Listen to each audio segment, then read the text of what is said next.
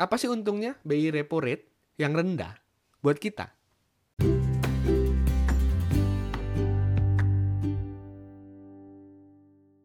Halo teman-teman, gimana kabarnya?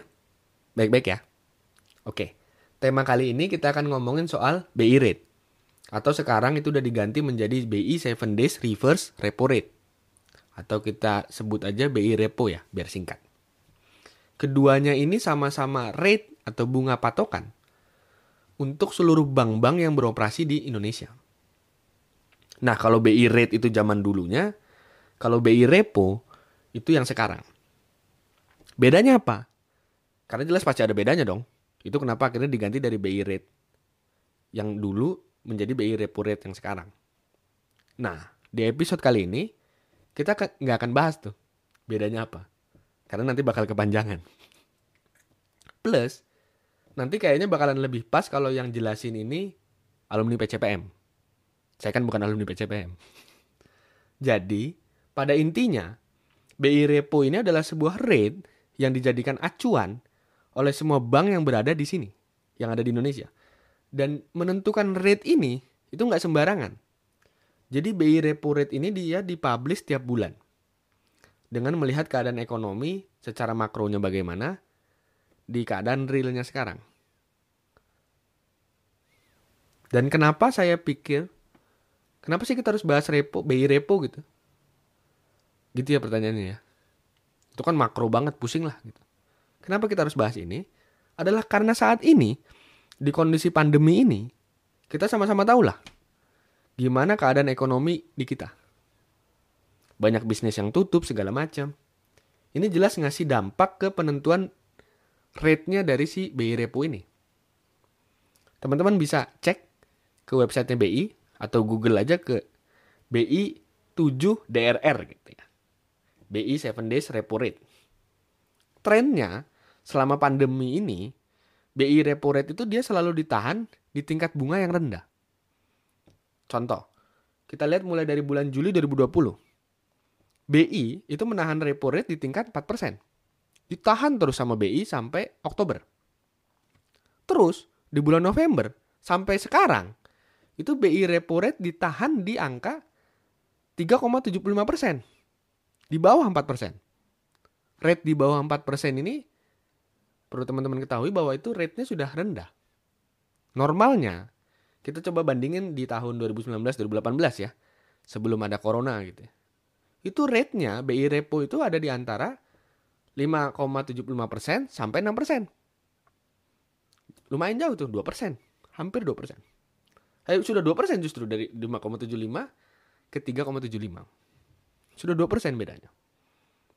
Nah pertanyaannya, BI Repo ini bagusnya rate yang tinggi atau yang rendah? Mungkin ada teman-teman yang bertanya gitu. Ya. Pertanyaannya simple sih. Bagus yang mana gitu. Tapi menjawabnya ini bisa kompleks banget, bisa panjang banget. Kenapa? Ya karena ekonomi memang begitu. Kelihatannya dari luar sederhana gitu ya. Apalagi buat orang-orang non ekonomi gitu. Tapi sebetulnya di dalamnya tuh ruwet gitu. Karena setiap setiap keputusan A ada implikasinya apa gitu ya. Itu kenapa kan ekonom kita kuliahnya sampai jauh-jauh gitu ya. Sampai S3 jauh-jauh gitu. Di Amerika, di Eropa, di Australia. Kalau saya kan masih S1 deket lagi di Depok. Oke, tapi saya akan coba sederhanakan ya. Mudah-mudahan benar. Dan nggak bikin bingung. Sebenarnya tingkat bunga acuan bank sentral yang bagus itu bukan yang tinggi atau yang rendah tapi yang tepat. Tepatnya bagaimana? Tepat dengan kebutuhan dan kondisi ekonomi di lapangan saat ini. BI repo yang tinggi belum tentu bagus. Kalau ternyata di lapangan butuhnya rate yang rendah. Sebaliknya, bunga acuan yang rendah itu juga belum tentu oke. Okay. Kalau ternyata di lapangan lagi butuh stimulus rate-nya yang tinggi. Nah, di kondisi kayak sekarang, itu BI kan memilih rate yang rendah. Bisa jadi tujuannya adalah memang menstimulus ekonomi di sektor real. Karena kalau kita ngomongin bunga acuan, pasti dampak langsungnya kan imbal hasil produk-produk keuangan gitu ya. Kalau bunga acuannya turun, rendah gitu ya. Udah pasti deposito kan juga rate-nya rendah. Obligasi, bahkan sampai SBN gitu ya. Itu rate-nya pasti turun. Nah, dari rate-rate produk keuangan yang turun ini, sebetulnya apa sih goalnya BI gitu ya? Sebetulnya bisa ditanyakan langsung ke BI, tujuannya apa gitu ya. Tapi menurut saya gitu BI sepertinya memang pengen biar masyarakat ini lebih mau investasi ke sektor real atau belanja di sektor real. Atau bahasa sederhananya gini lah. BI itu pengen ngomong bahwa you jangan naruh duit di bank lah. You jangan naruh banyak duit di deposito dulu lah sekarang. You buka bisnis sektor real dulu aja. You buka toko, you buka warung, you buka restoran. You buka bisnis lah. Atau kalau you nggak mau buka bisnis, ya you belanja aja lah gitu ya. Biar duitnya ini muter dulu di masyarakat, tidak mendem di deposito. Nah saya lihatnya ini sebagai upaya bersama antara Bank Indonesia dan pemerintah. Buat apa? Buat naikin jumlah penjualan pembelian di masyarakat. Pemerintah lewat Kementerian Keuangan itu dia memainkan fungsi fiskalnya. Dia ngasih BLT ke orang-orang yang terdampak ekonominya. Biar apa? Biar daya belinya naik. Bank Indonesia sebagai bank sentral dia menjalankan fungsi moneter dengan ngasih bunga acuan yang rendah. Biar orang-orang kaya gitu ya, yang pada nyimpen duitnya di bank, di deposito, ini jangan naruh duit dulu lah di bank. Nah tujuannya sama, sama-sama biar pada belanja. Nah kalau sudah pada belanja, permintaan tuh naik kan, ya kan?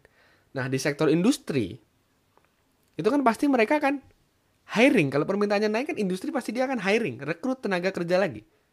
Dari yang tadinya di PHK direkrut lagi. Nah kemudian kan ekonomi berputar lagi. Gitu ya. Nah tadi kita udah kira-kira udah tau lah ya.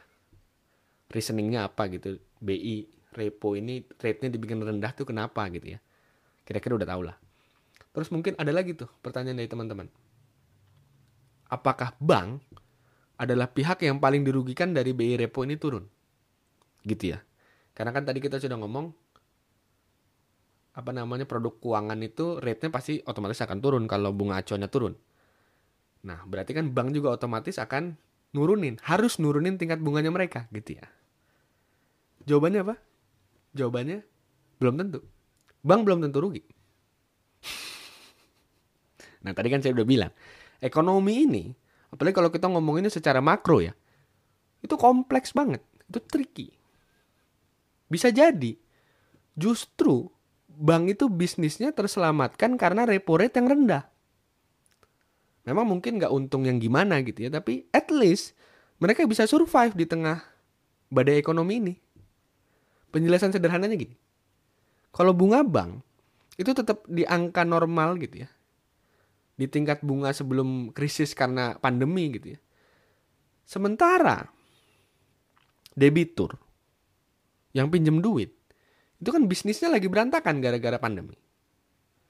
Angka penjualan drop, jatuh gitu ya.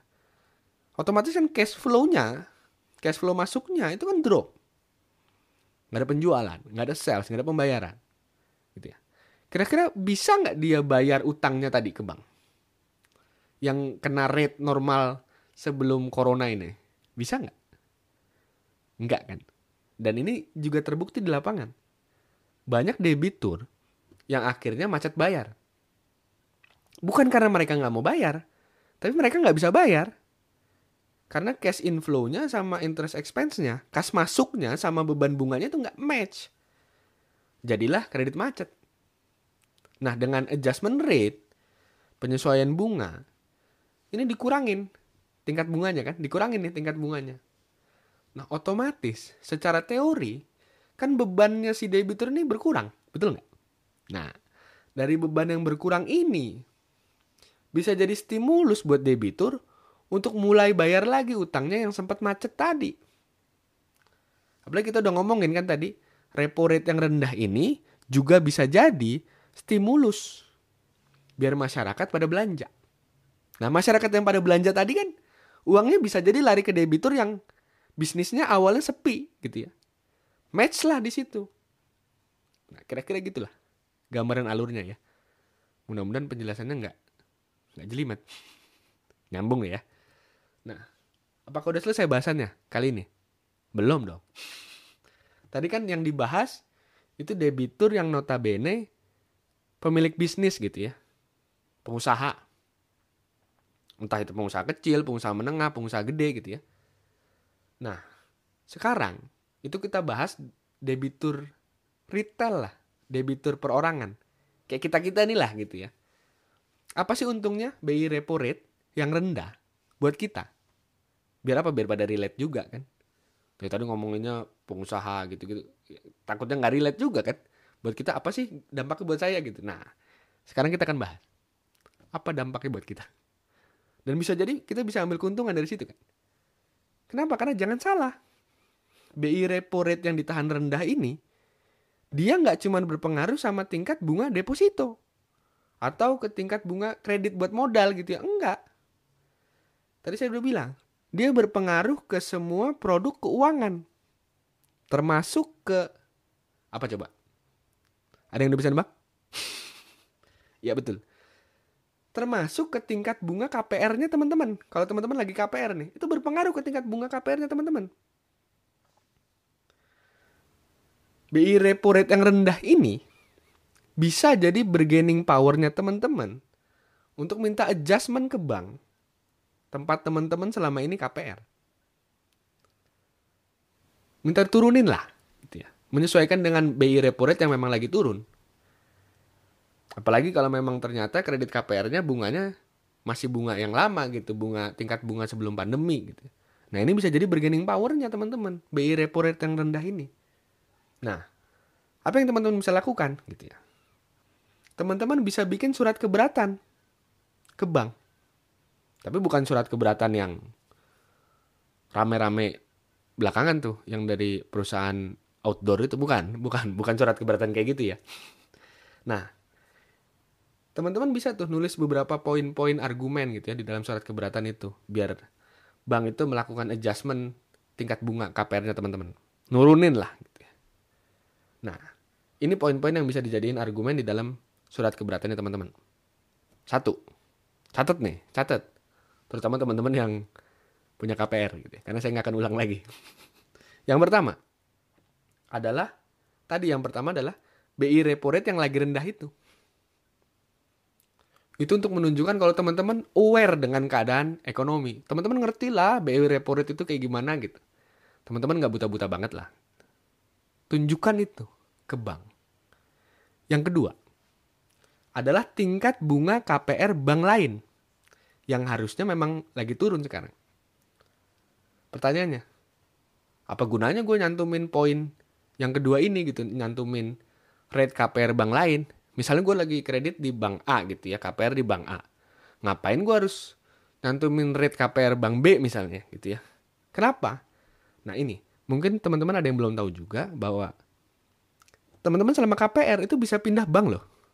Ya, jadi kalau rate KPR-nya bank sebelah lebih murah, lebih ter, lebih menggoda lah gitu, lebih murah. Kita punya kemungkinan, kita punya chance untuk pindah bank gitu ya. Nah, bank itu sebetulnya mereka nggak suka kalau kita pindah bank. Walaupun kita ngutang sama dia gitu ya. Beda lah kalau kita ngutang sama personal gitu ya. Bank itu seneng kalau diutangin kita. Dan dia nggak mau kalau kita pindah ke bank lain untuk ngutang gitu. Nggak seneng. Tunjukkan itu. KPR bank lain rate-nya lebih rendah. Nah, ngasih tahu aja gitu. Nah, poin yang ketiga atau yang terakhir, teman-teman state ini di dalam surat keberatannya teman-teman. Tulis di dalam surat keberatannya teman-teman kalau teman-teman selama ini adalah debitur yang baik. Baiknya gimana gitu ya?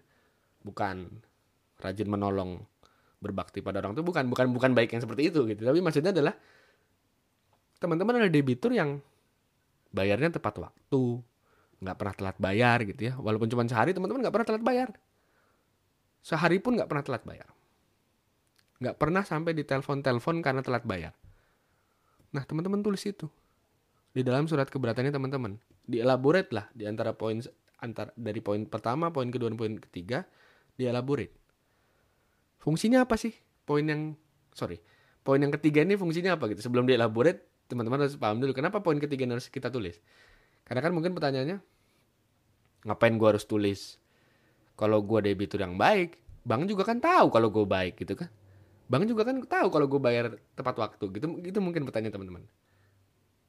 Nah, jawabannya adalah sebetulnya poin yang ketiga ini adalah pelengkap dari poin yang kedua. Bahwa rate bunga sebelah lebih kecil. Dan gua adalah debitur yang baik. Gitu ya. Jadi seolah-olah kita lagi ngomong nih sama kredit manajernya. Rate KPR bank sebelah kan lagi turun. Saya juga kan taat bayar nih. Ya pengertiannya lah gitu. Gitu ya kira-kira. Paham ya maksudnya?